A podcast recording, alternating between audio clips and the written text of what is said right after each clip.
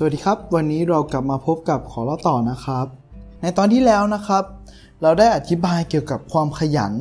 ซึ่งไร้ความฝัน ไร้ความคิดไร้ความรัก ไร้การคิดไต่ตองพิจารณาอะไรประมาณนี้นะครับ ส่วนในตอนนี้เนี่ยเดี๋ยวเราจะมาพูดกันเกี่ยวกับความขยันเนี่ยโดยไม่เข้าใจทุนนิยมนะครับ คือถ้าโดยปกติแล้วนะครับ ถ้าเรามีความขยัน ด้วยความฝันด้วยความรักด้วยความตั้งใจ แล้วก็มีการคิดพิจารณาไต่ตองอย่างดีแล้วเนี่ยแต่ทำไมล่ะทำไมเราถึงไม่ร่ำรวยอย่างที่เราเนี่ยต้องการนะครับ สาเหตุก็เป็นเพราะว่าดังชื่อในหัวข้อนี้เลยครับ เราเนี่ยขยันโดยที่เราเนี่ยไม่เข้าใจเรื่องทุนนิยมนั่นเองครับและไอ้เรื่องทุนนิยมเนี่ยมันคืออะไรกัน มันก็คือสิ่งที่เราเนี่ยทำแล้วตรงใจผู้อื่น หรือ สิ่งที่เราเนี่ยทำแล้ว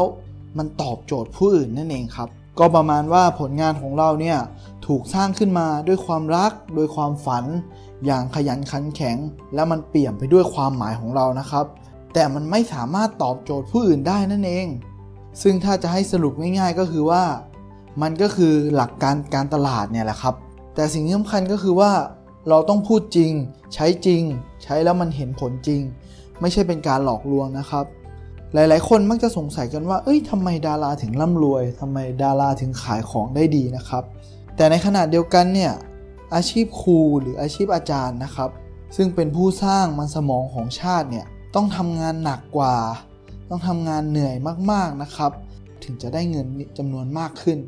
สาเหตุก็เป็นเพราะว่าในโลกของเราเนี่ย ดารายังตอบโจทย์ผู้คนได้มากกว่าครูนั่นเองครับ คนเรานะครับเลือกดูดารามากกว่า เราลองพิจารณาตัวเราเองดูนะครับว่าเราเนี่ยให้ความสนใจกับข่าวดารา หรือว่าข่าวครูต่างจังหวัดมากกว่ากันครับ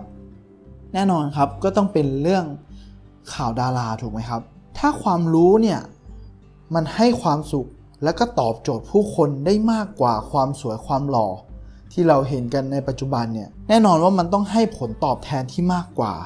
ใช่ไหมครับ แต่เราต้องเข้าใจในมุมมองนี้ก่อนนะครับ ว่าทุกสิ่งทุกอย่างเนี่ยมันมันล้วนแล้วแต่สะท้อนธรรมชาติของมนุษย์นะครับ ตัวอย่างหนึ่งที่เห็นได้ชัดเลยนะครับ คือพระอาจารย์ววชระเมธีเนี่ยได้เชื้อเชิญดารานะครับ มาปฏิบัติธรรม มาร่วมงานบุญงานกุศลทำให้ธรรมะเนี่ยได้เข้าไปถึงผู้คนในทุกระดับชั้นอย่างรวดเร็วมากขึ้นนะครับ เพราะจริงๆแล้วนะครับ โลกใบนี้เนี่ย มันล้วนแล้วแต่ต้องการกำลังใจ ต้องการรอยยิ้ม ต้องการเสียงหัวเราะ ต้องการความสวยความงาม มากกว่าการแย่งชิง สิ่งของหรือแยกชิง ทรัพย์สินเงินทองกันนะครับ เราเองก็ควรสร้างแล้วก็ส่งสิ่งเหล่านี้ผ่านความรู้สึกดีๆ ผ่านความรู้สึกที่ดี ผ่านความสนุกสนานให้แก่ผู้คนหลากหลายวงกว้างออกไปนะครับ ฉะนั้นแล้วเนี่ยเราเองก็ต้องลองถามตัวเองดูนะครับว่า เรามีอะไรดีๆ ที่โลกเนี่ยต้องการ และเราเนี่ยก็ควรนำเสนอไอสิ่งที่เราเนี่ยมีนะครับผ่านรูปแบบใดรูปแบบหนึ่งก็ได้นะครับ ซึ่งเราอาจจะประยุกต์ใช้ผ่านกฎแห่งสุขและทรัพย์เนี่ยซึ่งเดี๋ยวเราจะมาอธิบายกันในตอนต่อไปนะครับ เพื่อเราจะได้เอามาประยุกต์ใช้สิ่งต่างๆ ที่เราชอบ ที่มันมีความหมายกับเรา ตอบโจทย์ให้กับผู้คน ตอบโจทย์ให้กับสังคม และก็ตอบโจทย์ให้กับโลกใบนี้ได้นะครับ แล้วเรากลับมาพบกันในตอนต่อไปครับ สวัสดีครับ